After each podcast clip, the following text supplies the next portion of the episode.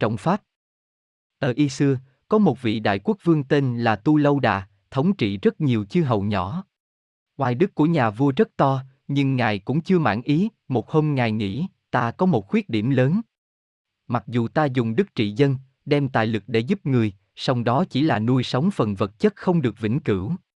Cần phải có một nền đạo giáo để trị muôn dân tu tỉnh. Ta phải tìm làm sao cho ra pháp tài chân thật, để cho mọi người cùng nhờ đó mà giải thoát được mọi sự khổ não ở đời.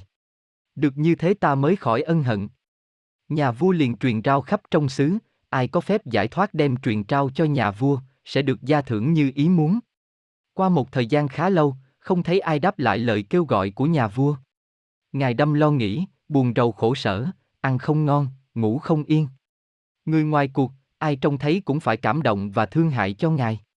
Lúc ấy, có một vị tỳ sa môn thiên vương, rõ được tâm trạng của tu lâu đà, bèn hóa hiện làm thân một con quỷ già xoa hình sắc ai thấy cũng phải kinh tởm, hai con mắt lồi to và đỏ như huyết, nanh vuốt nhọn bén, tóc tai bờm sờm, lửa đầy miệng. Quỷ đến chỗ vua, hô to lên rằng, ai muốn nghe pháp ta sẽ nói cho. Nhà vua nghe thấy mừng lắm, vội đến nghênh tiếp, mời ngồi tòa cao, làm lễ đúng pháp để cầu nghe quên cả sợ hãi. Xin Ngài vui lòng bố thí cho chúng tôi một pháp tài để cứu khổ cho nhân sanh, ân trọng vô cùng. Thân người khó được, chánh pháp khó gặp, đâu phải qua những nghi lễ tầm thường kém vẻ tôn trọng như vậy mà có thể nghe được.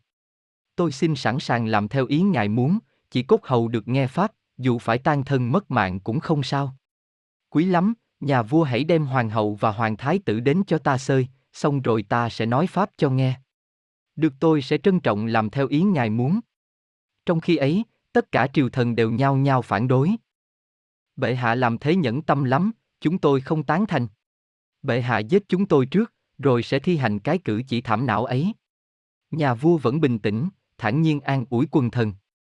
Các khanh yên lòng, ta cũng biết thế là đau xót lắm, nhưng trong đời, hễ có hợp rồi sẽ tan, không có gì là đáng quý cả, chỉ có chánh pháp mới là đáng quý, vậy dù đổi tánh mạng ta, ta quyết cũng không từ.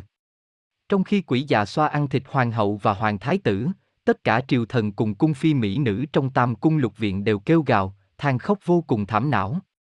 Tiếng kêu than náo động cả kinh thành, mong làm chuyển được lòng cương quyết của nhà vua, để ngài xóa bỏ ý định. Nhưng nhà vua vẫn điềm tĩnh như thường, chỉ một mực chăm chờ nghe pháp. Quỷ già xoa sau khi ăn xong hoàng hậu và hoàng thái tử liền vì vua mà nói bài kệ rằng Tất cả các hành đều là vô thường. Có sanh đều có khổ. Nằm ấm không thật tướng. Không ngã và ngã sở. Nhà vua nghe xong bài kệ vui mừng vô cùng, lòng không chút hối hận, liền truyền thần dân biên chép bài kệ ban khắp trong nhân gian, bắt phải đọc tụng, nhờ đó mà rất nhiều người được tỏ ngộ. Lúc ấy, vị tỳ sa môn thiên vương hiện lại nguyên hình và không tiếc lời khen ngợi. Quý hóa thay. Cao cả thay, tâm trọng pháp của nhà vua không ai sánh bằng. Hoàng hậu và thái tử xin hoàng lại vẫn không sao cả. Chẳng qua là chỉ để thư lòng nhà vua mà thôi, thật không phải tôi đã ăn nuốt đi đâu. Tôi mong ngày sau ngài sẽ đạt đạo bồ để độ muôn loài hàm thức. Làm đau thương không gì hơn buồn. Bắn tên độc không gì hơn ngu si. Không thể lấy sức mạnh gì trừ diệt được hai nỗi khổ ấy. Chỉ có học nhiều mới có thể trừ diệt được. Người mù sẽ nhờ học mà có mắt, người tối sẽ nhờ học mà sáng suốt. Nhờ học mới có thể chỉ đường cho mọi người. Có học như đem mắt cho người mù. Vậy phải rời bỏ ngục ngu si, xả lòng kiêu mạn và sự an hưởng giàu có, chuộng học nghe nhiều mới gọi là nhóm học công đức.